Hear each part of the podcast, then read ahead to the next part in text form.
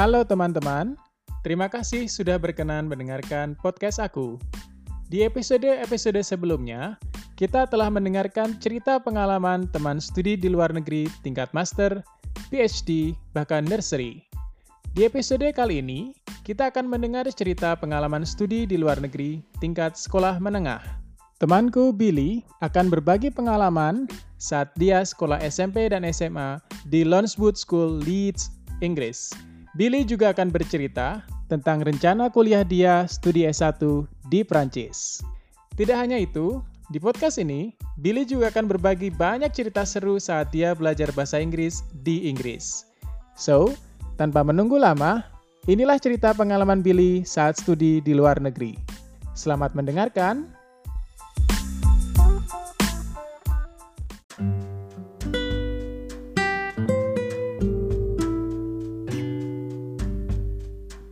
Halo Billy, apa kabar Bill? Halo Kak Dwi, kabarnya baik nih semuanya. Kak Dwi apa kabar? Puji Tuhan Bill, kabar kami di sini juga baik-baik saja. Puji Tuhan. Gimana kabar mama papa adik-adik di rumah? Iya semuanya sehat. Uh, papa mama work from home uh, as normal. Hmm. Adik-adik hmm. juga um, sekolah dari rumah. Ya yeah, we we trying to enjoy life in quarantine. Iya oh, nice. iya. yeah. Oke, jadi um, lebih quality time in family time berarti lebih lebih lebih oke okay lah ya sekarang ya, justru positifnya. Iya benar sekali. Oke, okay, Bill. Jadi akhir-akhir ini sibuk apa, Bill? Um, jadi aku ini satu tahun ke belakang ini kan ngambil gap year. Jadi kemarin oh. tahun lalu sudah lulus SMA, uh, iya. kemudian berusaha mencari lanjutan mau kuliah di mana dan um, akhirnya mau ke Prancis. Nah itu dibutuh oh. perlu untuk preparationnya perlu satu tahun. Jadi selama ini ya paling sibuknya sih tahun lalu sih karena dari bulan-bulan uh, bulan-bulan Mei kalau nggak salah dari bulan Mei sampai bulan-bulan November itu super intensif belajar bahasa Prancis untuk dapat sertifikatnya. Nah, itu kan untuk uh, syarat masuk ke sana. Ke uni di Prancis ya, sana ke ya? universitasnya di sana, betul. Um, nah, tapi setelah itu dari Januari sampai sekarang sebenarnya kalau bisa dibilang nggak nggak terlalu ada kesibukan apa-apa. Jadi saya lebih ke ada proyek-proyek uh, personal dan juga preparation aja untuk ke Prancis. Oke, keren, keren, keren, keren. Itu kami saat mendengar kabar Kak Billy ingin melanjutkan studi ke Prancis, itu kami sangat bangga loh Bill. Ikut senang kami Bill. Jadi nanti Billy bakalan studi S1 kan ya di sana? Iya betul. Nah Bill, apa sih harus kuliah ke Prancis? Um, jadi dari awal memang saya itu pengennya ke luar negeri sih. Kayak hmm. saya pokoknya um, aku ngeliat papa. Papa itu kan sangat apa ya punya ambisinya kuat punya motivasinya kuat untuk kalau bisa kalau bisa kita cari yang terbaik kenapa tidak gitu. Dan uh, sebenarnya Prancis ini nggak bukan pilihan pertama karena sebelum sebelumnya udah berusaha ke tempat-tempat lain namun ya belum uh, belum jodohnya. Uh, jadi saya tapi saya nggak apa ya nggak give up. Saya berusaha untuk nyari-nyari terus dan akhirnya kebetulan dapat Prancis ini dan cocok dan akhirnya juga diterima di salah satu universitasnya. Jadi ya bersyukur. Bersyukur ya. Jadi justru malah labuhannya ke Prancis gitu ya. Iya. Aku nggak pernah pikir loh mau ke Prancis oh ya? Iya. Oh. Karena awalnya kan mikir bahasa Prancis tuh sulit ya. Pas, bela pas belajar bahasa Prancis awal-awal aduh pusing nih nggak ngerti Eh tapi akhirnya malah jadi ke Prancis. jadi challenge sendiri lah ya. that's it, that's it. Jadi malah ke nggak nggak terduga-duga ya ke iya, Prancis. Iya betul. Oke. Okay. Kapan Bill rencana berangkat Bill? Jadi kalau kuliah tuh udah fix mulai oh. seperti biasa 1 September. Oke. Okay. Um, dan Prancis membuka pintu besar-besar untuk semua orang untuk masuk, jadi nggak ada nggak akan ada masalah, nggak ada akan apa ada apa-apa. Jadi sekarang lagi ngurusin visa, tinggal nunggu kapan kedutaannya bakal buka untuk pengurusan visa dan juga kapan Prancis bakal nerima flight. Itu aja sih. Oke. Iya, Oke, jadi jadi- rencananya awal Agustus nanti. Oh, awal Agustus. Iya. Tapi sampai sana juga harus ini sih harus apa namanya? 14 hari harus kayak self quarantine dulu. Hmm. Nanti Billy Iya. pas ke sana akomnya kayak mana tuh? Kalau di sana untuk 14 hari pertama paling kita bakal kayak di Airbnb gitu sih. Itu sebenarnya nanti diurusin sama sama lem- lembagaku kan. Jadi nanti uh, sampai sana kan uh, mendaratnya di Paris dulu. Jadi kita stay di Paris dulu 14 hari. Nah setelah itu Hmm. baru kita mencar ke mana-mana ke universitas sendiri-sendiri. Oh, itu bareng sama sama kayak kayak satu grup gitu yang sama-sama di lembaga itu ya? Iya, sama lembaga sama Study France. Itu eh, sa- satu pendamping plus kita anak-anaknya satu, dua, tiga, empat, berlima. Jadi berenam total. Mhm. Itu S1 semua tuh anaknya tuh. S1. Ada yang ambil D3 di sana. Oh, I see. Oke. Jadi em, Kak Billy ke luar negeri itu terinspirasi Papa ya. Iya. Dulu Papa S2 di Jepang, S3 di Inggris kan ya. Mm-mm. Oke. Nah, apakah juga karena dulu Kak Billy pernah merasakan sekolah di luar negeri jadi kayak kayak pengen pengen kuliah aku pengen ke luar negeri gitu. Ada nggak perasaan seperti itu? Sebenarnya iya sih. Eh, sejujurnya karena saya udah pernah mencoba di dua eh, sistem edukasi, di sistemnya Indonesia dan juga di sistemnya di luar negeri. Mm-mm. Um, tapi saya merasa kayak lebih gimana ya passion passionnya tuh bisa lebih lebih terfokuskan gitu bisa lebih grow dengan edukasinya di luar negeri for some reason Uh, Oke. dan saya nggak mau under- underestimate uh, mungkin universitas di Indonesia karena banyak universitas yang bagus Yes. banyak orang-orang yang sukses di Indonesia dan Yes. um, walaupun kita nggak sekolah di luar negeri dan tapi bisa misalnya sekolah di PTN Indonesia atau PTS pun Hmm. itu nggak nggak nggak ada masalah sama sekali karena sukses itu ada di kita Ya. tapi ya personally itu cuma preference preferenceku sendiri sih karena uh, dan juga curious uh, Mhm. dengan negara-negara luar dan juga ya pengen sesuatu yang baru gitu oh jadi kayak kayak lebih menantang gitu ya di di sana gitu ya. iya iya Wow luar biasa.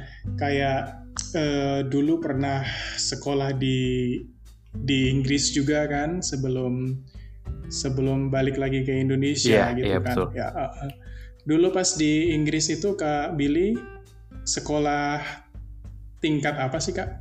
oke um, Uh-uh. jadi kalau di Inggris itu kemarin equivalentnya di Indonesia itu SMP SMP. Oke. Iya, tapi di sana panggilannya itu secondary education atau high school. Jadi ini bukan sesuatu yang uh, lazim diketahui ya. Uh, Hmm, ya. Jadi kita mulai dari awal banget di umur 4 tahun Ya. itu mas itu di stage yang pertama yaitu TK. Panggilannya di sana reception atau kindergarten. Itu istilah Oke. Amerikanya. Uh, itu selama satu tahun kemudian pas umur lima tahun itu mulai SD Hmm. Atau uh, primary school atau mungkin kita lebih tahunya dengan elementary school Mhm. itu selama enam tahun. Nah, interestingly, kalau di primary schoolnya di sana itu um, anak-anaknya tuh seperti lebih enjoy kehidupan di sana uh, dibandingkan di sini, karena lucunya mereka lebih banyak mainnya daripada belajarnya gitu. Oh. Iya, kayak misalnya adik-adik itu yang mereka pelajari itu pelajaran-pelajaran yang kayak bahasa Inggris, eh, bahasa Spanyol, eh, matematika, sedikit sains, tapi itu semua terintegrasikan dengan apa ya, dengan suasana belajar yang lebih seru gitu, lebih, ya, Lebih banyak seru. permainannya. Hmm, kayak Jadi- lebih menyenangkan gitu ya. Iya, iya, Kayak- iya, Em, mereka lebih engage kali di di belajar itu gitu Betul, lebih betul. semangat lebih Betul. seneng gitu oh, Karena oke. memang age-nya mereka kan pada saat itu kan eh, harusnya mereka main-main belum belajar yang serius-serius sekali atau atau gimana kan. I see jadi Iya. em, teman-teman ke Kabili ini waktu studi di Inggris itu juga sama adik-adiknya adik-adiknya itu kalau misalnya disetarakan dengan pendidikan di Indonesia tuh adik-adiknya belajar di tingkat SD, sedangkan di Kabili di tingkat SMP gitu ya Iya. kayak kayak jadi dulu aku juga penasaran juga sih kok orang-orang di sana itu kalau pulang sekolah tuh kayak kayak seneng gitu kayak kayak happy gitu loh wajah-wajahnya. jadi kayak kayak gitu ya. Oh, kayak lebih Iya. lebih lebih bermain-main, bener lebih mungkin di dalam bermain itu juga mereka belajar juga kali kayak. iya iya I see. dan itu Hmm. yang jadi salah satu concernku sih melihat SD di Indonesia tuh sepertinya kok eh, nggak suitable istilahnya dengan umurnya anak-anak karena kasihan kalau ngelihat mereka Hmm. misalnya ke sekolah harus bawa buku yang berat-berat terus juga materinya juga ah, berat lah pokoknya jadi kasihan gitu Oke. Kasihan ya. Tapi Iya. kalau kalau sekolah di sana juga kayak sekolah di Indonesia nggak sih? I mean kayak kayak punya jadwal hari Senin sampai hari Jumat gitu atau atau gimana sih Kak Billy? waktu Oh itu? iya, kalau kita ngomongin masalah jadwal ada juga sih di Hmm. Inggris. Eh, dari hari Senin sampai Jumat itu ya ada pembagian, ada alokasi-alokasinya. Em, seminggu mata pelajaran em, apa? Mata pelajaran misalnya ing- bahasa Inggris itu harus berapa jam per per minggu, Mat- matematika harus berapa jam per minggu gitu. Em, Oke. Mirip sih di Indonesia. Mhm. Iya, Oke, jadi mereka juga punya jadwal terstruktur, cuman mungkin suasananya lebih menyenangkan gitu ya, Billy. Iya. Apakah itu juga terjadi di sekolah Billy yang waktu itu SMP? Maksudnya juga te- teman-teman menikmati sekolah gitu, menikmati belajar. Oh, em, Hmm. iya, oke. jadi kita lanjut nih. Tadi kan Oke, kita udah, ngob- Tadi- udah ngobrolin mm-mm. SD. SD. Eh, setelah primary school itu nanti Mhm. di kelas 6 Mhm. anak-anak ambil tes namanya SAT test. Kalau nggak salah itu hanya untuk melihat level anak-anak sih. Hmm. Eh, bukan bu- bukan sebuah tes yang jadi sebuah kelulusan malahan. Oke. Jadi eh, kayaknya auto lulus sih semua semua anak. Dan di sana itu semua anak ha- ha- em, ham- ham- kayaknya mereka semua itu auto naik kelas juga. Oke. Jadi nggak ada orang yang bisa tinggal kelas. Oke. Kecuali kalau udah di stage-stage yang di SMA, nah itu baru. Hmm. Iya. Interesting. Iya. Hmm. Oke, jadi setelah itu kan kita masuk SMP. Iya. Nah, SMP ini sebenarnya selama lima tahun. Jadi dari umur 11 tahun hingga 16 tahun. Masuknya dari kelas 7, nanti selesainya di kelas 11. Eh, kita panggil, ya tadi saya sudah bilang, eh, secondary school atau high school. Mhm. Dan di tahun, ke- di tiga tahun pertama, di kelas 7, 8, dan 9, itu masih belajar yang basic-basic dulu. Itu masih belum terlalu serius. Kelas 10 dan kelas 11 itu sudah mulai fokus ke examnya nanti. Nanti lulus kita akan dapat yang namanya GCSE. Nah, Oke. GCSE ini adalah General Certificate of Secondary Education. Itu Hmm. eh, istilahnya ijazah SMP-nya di Inggris gitu. Kemudian kita move on ke further education. Mhm. Eh, di sini mungkin di sini kita panggilnya SMA.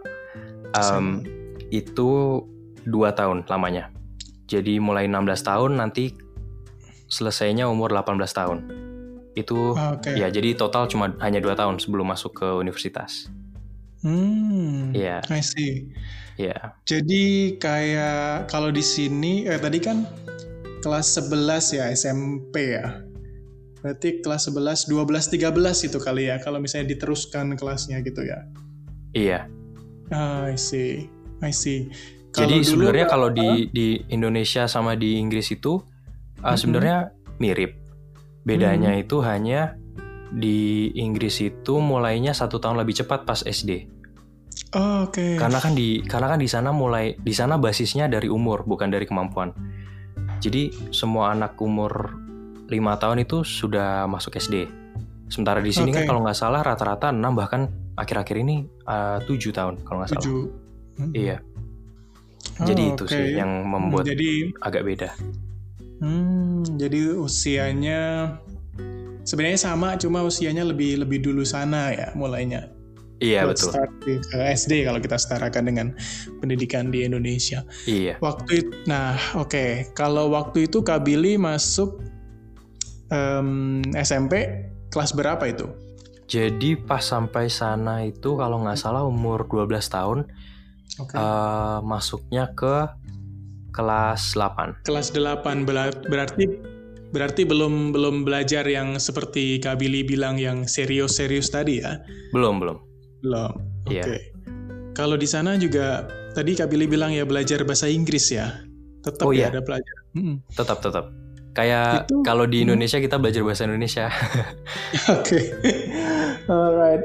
Tapi apa sih Kak yang membedakan belajar bahasa Inggris di sana dengan yang di sini? Yang membedakan itu adalah kalau kita belajar di sini itu kita lebih fokus ke struktur, ke grammar, ke Oke. uh, rules-rules yang kita harus pelajari. Mm-mm. Uh, ya, kita harus kayak tahu semua tenses yang ada di bahasa Inggris. Uh, Oke. Tapi kalau di bahasa, kalau di Inggris sendiri itu kita belajar bahasa Inggris lebih teraplikasikan. Jadi kita lebih belajar sesuatu. Misalnya kita belajar dari sebuah buku, itu kita yang kita pelajari adalah misalnya bagaimana seorang penulis buku ini bisa menunjukkan sebuah emosi atau sebuah suasana melalui kata-kata yang digunakan. Nah, itu misalnya satu hal yang kita pelajari di sana. Oh, I see. Jadi lebih kontekstual ya, lebih kayak apa ya, lebih dalam kali ya, lebih bagaimana apa sih Iya. maksudnya pengarang gitu ya mungkin ya kayak kayak lebih ke literat eh, sastra ya. Lebih ke Iya. sastra. Lebih ke Ada sastra. fo- Jadi, ada fokus ke sastra Hmm. juga ya, betul. I see, lebih eh, applicable kalau misalnya Mhm. aku bilang gitu. Iya. Wow, menarik nih ya. Oke, waktu Kabili ke sana umur 12 tahun. Mhm. Sempat sempat struggle nggak Kak sama ini? Sama bahasa Inggrisnya? Wah, kalau dibilang struggle itu pasti ya. Em, Oke. karena sampai sana, Heeh. aduh, bener-bener nggak prepared bahasa Inggrisnya. Oke. Walaupun mama udah ngomelin kan tiap hari sebelum berangkat kan, kamu belajar Mm-mm. Inggris, belajar bahasa Inggris biar di sana bisa ngobrol. Ya namanya bocah kan pas itu kan, jadi nggak terlalu fokus untuk belajarnya. Anyway, Oke. ya Mm-mm. sampai sana, em, ya tau lah ngomong-ngomong kayak thank you, ngomong-ngomong kayak I'm sorry, ngomong-ngomong hello, good morning, Hmm. kayak gitu Mhm. Ya aksennya nggak kayak gitu ya, masih ya gitulah. Mm. ya dan juga ini sih em, kaget kalau denger orang Inggris tuh bener-bener nggak ngerti mereka ngomong apa pas di awal-awal. Mhm. Mau ke sekolah, mau ke gereja, ke mana pun deh ngobrol sama orang tuh kayak struggle, hanya komunikasi aja.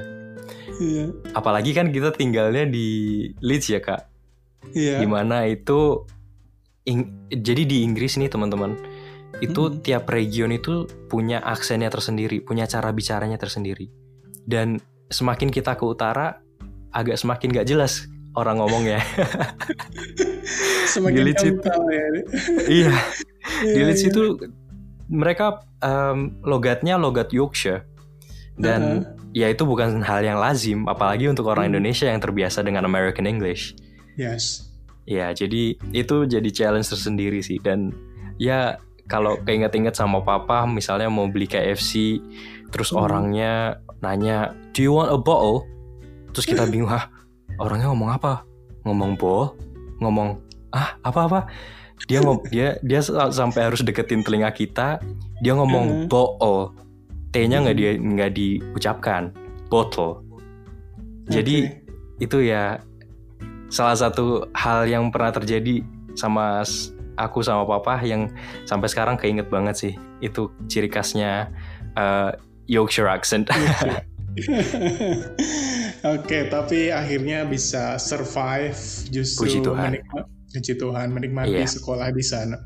Untuk support dari teman-teman sekolah Billy dulu bagaimana tuh? Pas awal-awal ada orang baru, um, murid internasional, itu bagaimana?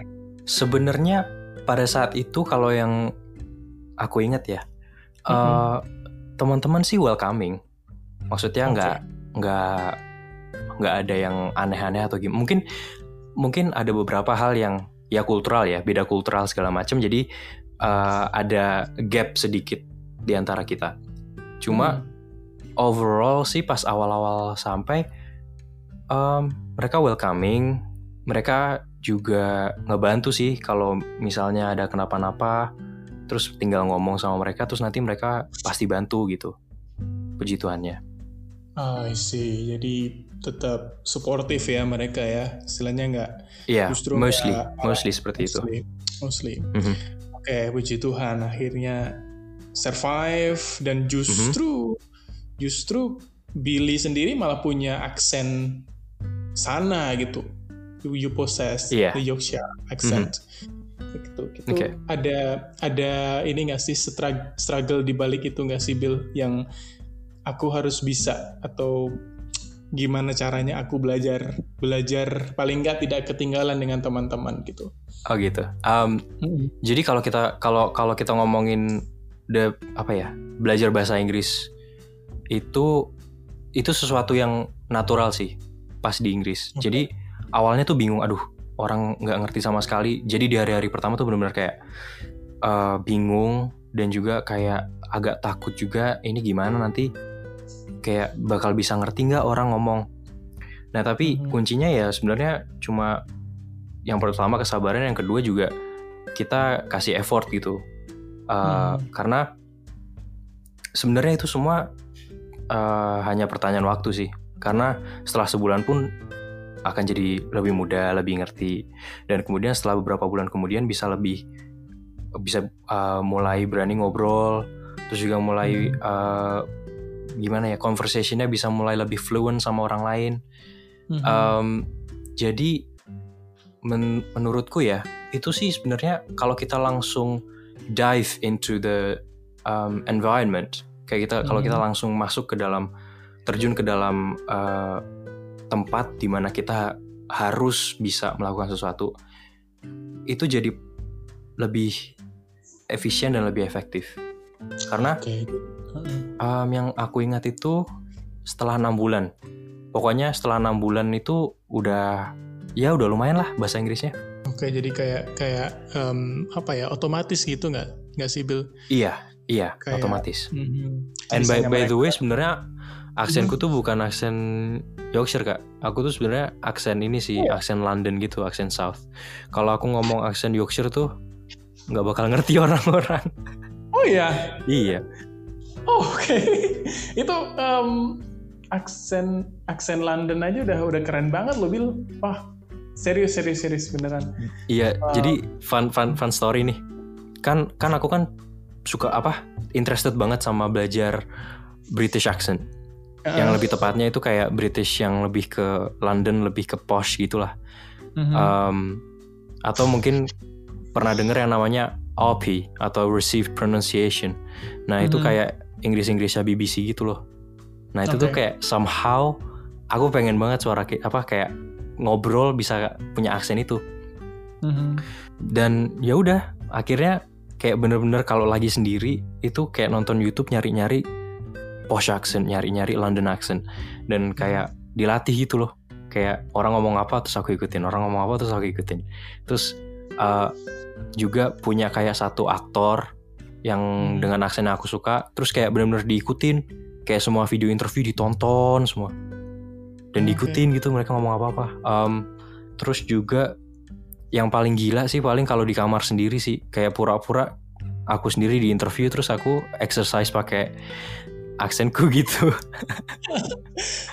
menarik loh, menarik, menarik. Kalau di bidangku itu bisa jadi bisa jadi bahan riset tuh Bill, beneran. Oh, gitu Bill. ya?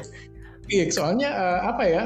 eh, pronunciation di bidang eh, pendidikan bahasa Inggris tuh kurang banget dieksplor gitu kan. Jadi kayak kayak Billy Wow. ini kan kayak kayak kayak bener-bener train eh, apa ya? Kamu misalnya kamu bener-bener mengucapkan seperti mereka dan akhirnya bisa gitu. Iya, iya. Wow, itu bisa bisa jadi jadi lahan lahan riset yang kalau kalau ngomongin bidangku ya. Iya. Jadi Bidang itu belajarnya belajarnya berbulan-bulan ya pastinya berbulan-bulan dan Mhm. baru bisa nail itu pa- pas kapan ya? Baru bisa nail tuh setelah aduh mungkin dua dua dua setengah tahun di sana baru bisa nail dikit-dikit itu.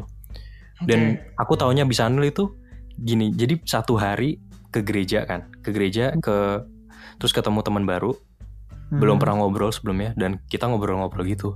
Dan dia tiba-tiba nanya, "Eh, BTW, lu dari London ya?" Terus aku kan kaget ya. Hah, Hmm. dia dia orang Inggris nanya kalau aku dari London. Dalam hati ketawa terus akhirnya ngasih tau no no.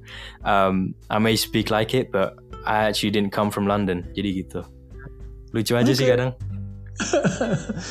Oh, bahkan orang-orang sana aja mengira kamu tuh dari London. Iya. Se sebagus itu aksen kamu gitu loh. Oh.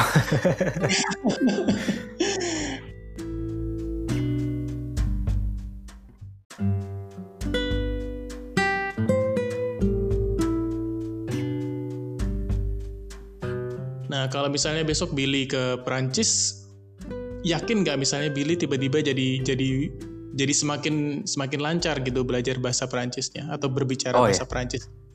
Pastinya sih. Um, untuk sekarang kan beda kalau untuk ke Prancis. Kalau untuk Prancis kan saya, aku udah uh, Prepare uh, ya. mempersiapkan ya, mempersiapkan Hmm. secara super intensif Mm-mm. um, sampai le- level intermediate. Jadi Hmm. kalau untuk komunikasi, kalau untuk hal-hal yang tentang bahasa itu sepertinya sudah sudah bisa. Cuma memang uh, kalau di bahasa Prancis ini agak kompleks karena mereka ngomongnya sangat cepat dan Mhm. juga uh, mungkin ad- jadi banyak vocabulary yang aku belum tahu. Nah itu yang akan jadi challenge dan yang akan aku pelajari di sana sering berjalannya waktu. seiring berjalannya waktu. Wow, very nice. Dan juga ini ya, gender juga nggak sih, Bill? Iya, Misalkan- iya. Hmm. Itu salah satunya gender. Juga kalau di sana itu ada yang namanya konjugasi. Jadi kalau kita bicara tentang subjek yang berbeda itu kata-kata verba-verba yang kita gunakan itu harus terbentuk secara spesifik berdasarkan subjek. Jadi itu yang agak rumit awalnya untuk dimengerti. I see. Pasti nanti bisa ya, Bill ya. Kamu ke sana ya, Bill. Amin, Nah, amin. tunggu. Aku tunggu lagi nanti nih, Billy bisa nggak nanti tiba-tiba bener-bener fluent seperti orang Prancis sana. Wow, luar biasa. Oke, Bill, em, ini pasti banyak orang yang penasaran nih, Bill. Oke. Banyak orang yang penasaran kalau sudah berbicara tentang biaya sekolah, gitu ya. Oke. Em, dulu Billy di Inggris pas SMP itu, apakah ada semacam biaya, kalau di sini sebutnya biaya bulanan, Oke. SPP gitu? Ha. Hmm. Em, kalau saat di Inggris itu, jadi Inggris itu punya kebijakan di mana setiap orang harus wajib memiliki eh, wajib apa ya mendapatkan edukasi, mendapatkan pendidikan hingga umur 18 tahun Oke. dan terrealisasikan dengan apa ya sekolah-sekolah dari SD, SMP, SMA itu gratis untuk semua residen di UK. Di UK. Iya, jadi dulu Termasuk- adik-adik SD, um, aku SMP itu nggak bayar, nggak bayar untuk sekolahnya. Wow. Tapi memang pada saat itu harus bayar. Ya kalau untuk kalau bayar sih paling uh, buat beli seragam itu memang harus bayar. Bahkan Mhm. kayak uh, buku-buku itu kita nggak harus beli, buku-buku, kertas-kertas segala macem dan kal- kalau misalnya kelas art, kelas apa Hmm. namanya seni budaya, itu kan perlu Seni. banyak equipment, itu perlu cat segala macam. Nah itu sekolah yang akan provide. Itu kita nggak harus Oh. beli. Oh jadi- iya. Iya, iya. Hmm. Jadi pokoknya anak-anak umur 18 tahun ke bawah itu hidupnya terjamin di sana. Semuanya gratis Oke. pokoknya. Iya termasuk ke pendatang juga ya, maksudnya siswa internasional juga ya. Nggak Iya, peduli iya. itu, nggak peduli dari UK, nggak peduli dari mana, free. Betul Wow. sekali. Wow, jadi em, teman-teman kalau misalnya nanti pingin ke sana atau nanti teman-teman ada punya em, anak usia SD sampai SMA bisa dibawa ke sana dan it's totally free kecuali yang ya mungkin biaya buat beli uh, sepatu, buat beli uh, buat transport kali ya Kak Billy ya Iya betul, transport. ke sana. Oke. Em, itu yang di Inggris. Ini yang Iya. semakin banyak orang pengen tahu nih. S1 ke Perancis. Gimana tuh dengan dengan biaya?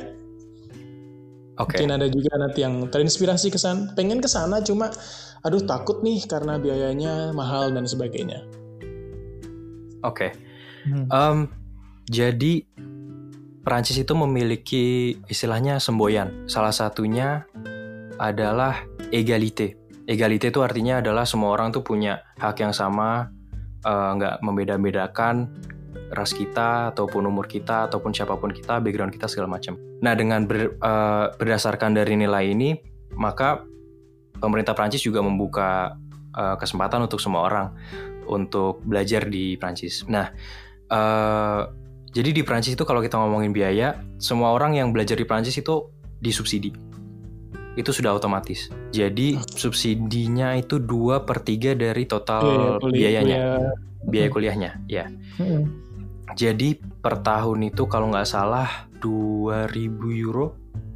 Pokoknya kemarin Oke. terakhir lihat ham- 45 jutaan itu per per tahunnya. Per Satu tahun. Oke. Iya. Jadi ini juga sebenarnya baru baru berubah juga sih karena awalnya jadi tahun lalu itu sebenarnya ini sebenarnya sayang banget. Tapi tahun lalu itu harganya masih sangat-sangat murah, sangat-sangat terjangkau. Yaitu satu tahun itu hanya 4 sampai 5 juta. Oh iya. Iya. Wow. Jadi Wow. setelah jadi awalnya sih yang uh, salah satu hal yang paling atraktif ya harganya itu. Cuma sayangnya karena ada perubahan di kebijakannya jadi harganya naik. Uh, Ah. Tapi walaupun walaupun harganya kelihatannya 40 40 45 jutaan, kalau kita compare dengan negara-negara lain kayak misalnya Inggris, misalnya US itu bisa habis ratusan hingga miliaran. Oke. Kalau dibandingkan dengan Perancis, sama-sama ya di Eropa, sama-sama di Eropa. Dan juga kualitasnya juga bagus Mhm. dengan harga yang nggak semahal di Inggris atau di US misalnya. Jadi menurut menurut menurutku sih worth it sih untuk Mhm. harga situ. Ya, dengan apa yang hendak ditawarkan di sana gitu ya.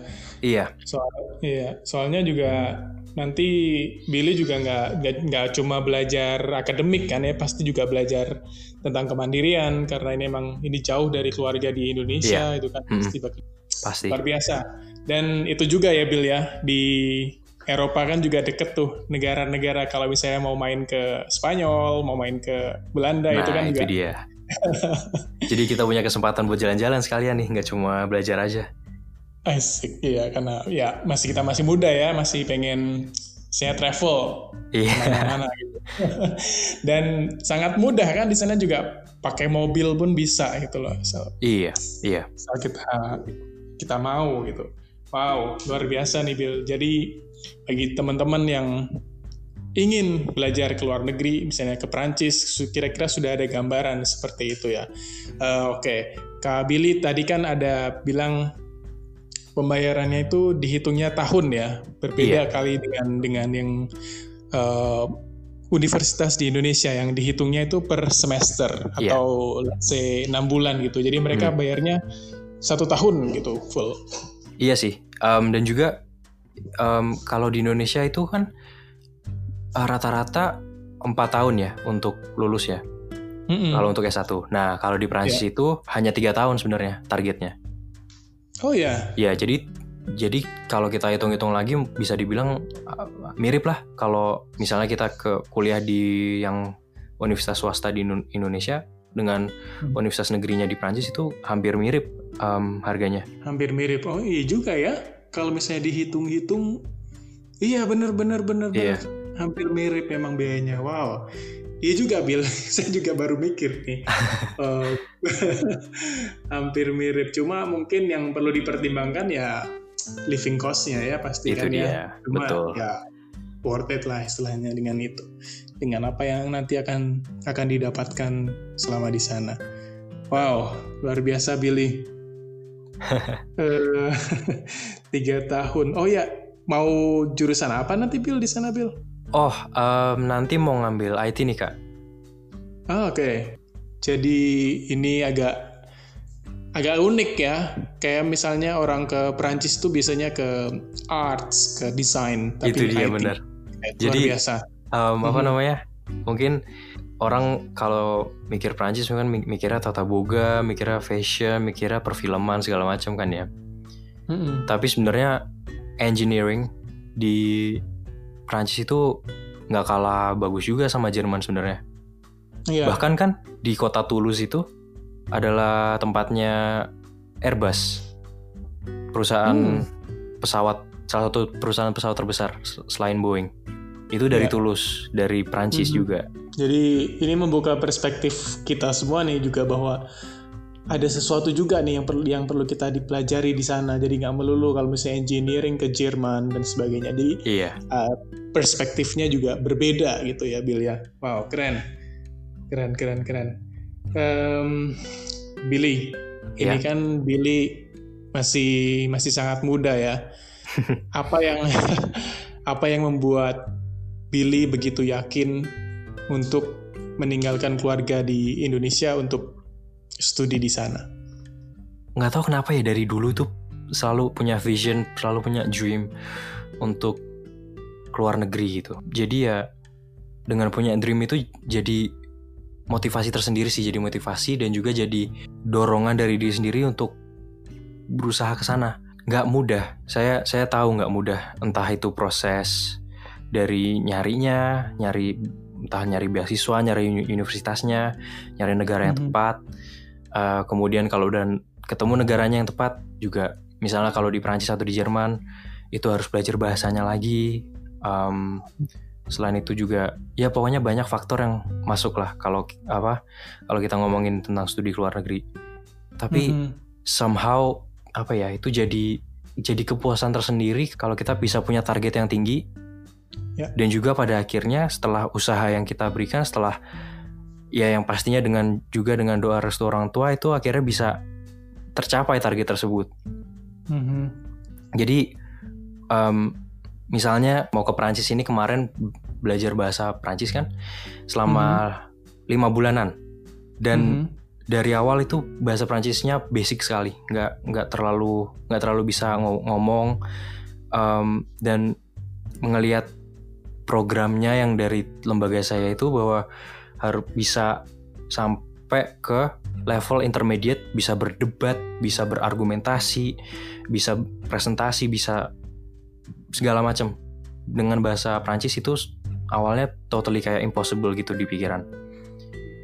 Itu kan jadi challenge tersendiri gitu kayak dan juga di pikiran itu jadi kayak aduh bisa nggak nih? Eh, dan kayak ya ada ada ada worry gitu ada anxiety juga tapi pada akhirnya setelah dijalani juga akhirnya bisa akhirnya bisa lulus eh, tes bahasa Prancisnya dan akhirnya sekarang juga udah diterima di salah satu universitas dan itu Mhm. jadi kayak apa ya ya jadi seneng gitu jadi accomplishment diri sendiri bahwa sebenarnya yang di, di awal itu kelihatannya impossible ternyata Mhm. dengan usaha kita itu bisa kita lakukan bisa direal- di- direalisasikan gitu Wow, luar biasa kayak ada em, semacam achievement gitu ya Bill ya. iya Ada iya kayak kepuasan tersendiri gitu.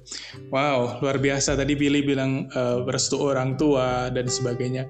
Itu kalau beberapa kali saya ngobrol dengan teman itu mereka juga sangat mementingkan restu orang tua itu yang mungkin eh, selain selain pertolongan Tuhan pasti ya itu doa orang tua itu sangat sangat luar biasa ya Bill iya ya. pasti Oke. Mhm. Wow, luar biasa nih Bill. Banyak sekali hal yang menginspirasi, hal-hal baru yang pastinya kita dapatkan dari dari cerita Billy. Entah itu studi di studi di di Inggris dulu, eh, bahkan studinya adik-adik juga Billy ceritain. Kemudian iya rencana ke Prancis. Jadi luar biasa, sangat sangat menginspirasi, sangat informatif Billy. Thank you so much ya sudah ber iya you're welcome berbagi. Oke, yang terakhir Bill. Yang terakhir Oke. Bill. Ini Billy boleh boleh ngomong pakai bahasa Inggris. Wah, kalau Billy kangen. Atau boleh juga bahasa Indonesia. Apa yang ingin Billy katakan kepada teman-teman yang yang pengen banget studi ke luar negeri? Ya gue encourage teman-teman sih untuk kalau bisa kita coba raih yang terbaik yang kita bisa. Walaupun mungkin kelihatannya susah, kelihatannya impossible, aduh harus belajar bahasa Inggris, harus aduh harus belajar bahasa Perancis, aduh harus belajar bahasa Jerman. Dan juga itu nggak bukan satu-satunya tantangan yang akan dihadapi, karena kita akan menghadapi banyak tantangan di depan.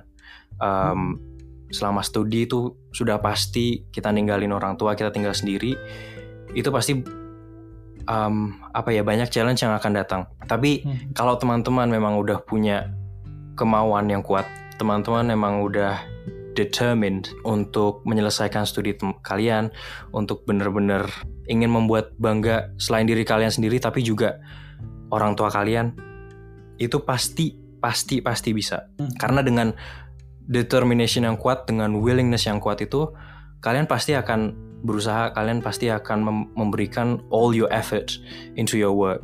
Dan juga selain effort, pastinya doa restu dari orang tua dan juga ya yang pastinya kita doa ke Tuhan untuk yang terbaik untuk rencananya yang terbaik pasti kita bisa pasti kita akan lulus pasti kita akan bisa sukses pada akhirnya. Gitu. Jadi teman-teman jangan takut. Kalau kalian interested kalau kalian penasaran nih aduh kuliah di luar negeri kayaknya seru nih.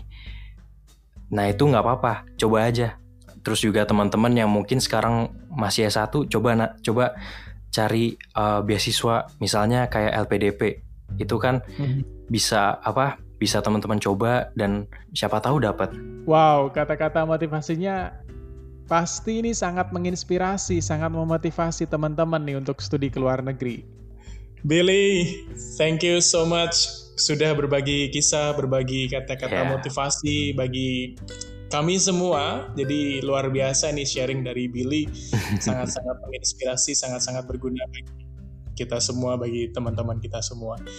Oke, jadi nanti teman-teman yang ingin bertanya kepada Billy sama Billy langsung bisa lewat Instagram Billy ya Bill. Ya jadi teman-teman kalau misalnya curious mungkin punya pertanyaan um, atau mau ngobrol atau gimana bisa uh, langsung DM uh, mm -hmm. di Instagram di @billy B I L L Y titik Evan hmm. E V A N. Oke, luar biasa. Jadi teman-teman yang ingin bertanya langsung ke Billy boleh banget langsung DM Billy di billy.evan. Wow, Billy, again, thank you so much for your time, your yep. stories, your experience. You're that you very welcome.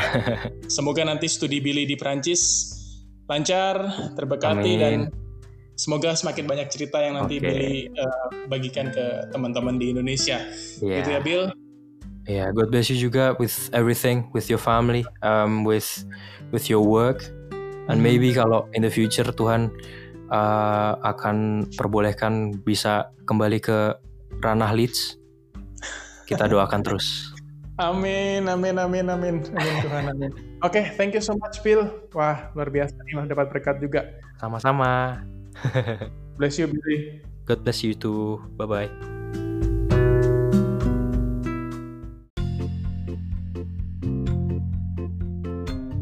Itulah cerita pengalaman Billy saat dan akan studi di luar negeri. Semoga apa yang sudah Billy sampaikan dapat menginspirasi dan memotivasi teman-teman untuk terus berusaha studi ke luar negeri. Selain itu, semoga mimpi teman-teman untuk studi ke luar negeri tetap menyala dan pasti akan ada jalan bila kita mau berusaha dengan sungguh-sungguh. Terima kasih sudah berkenan mendengarkan. Kita akan berjumpa kembali di episode seru lainnya. Stay safe, stay healthy. Bye for now.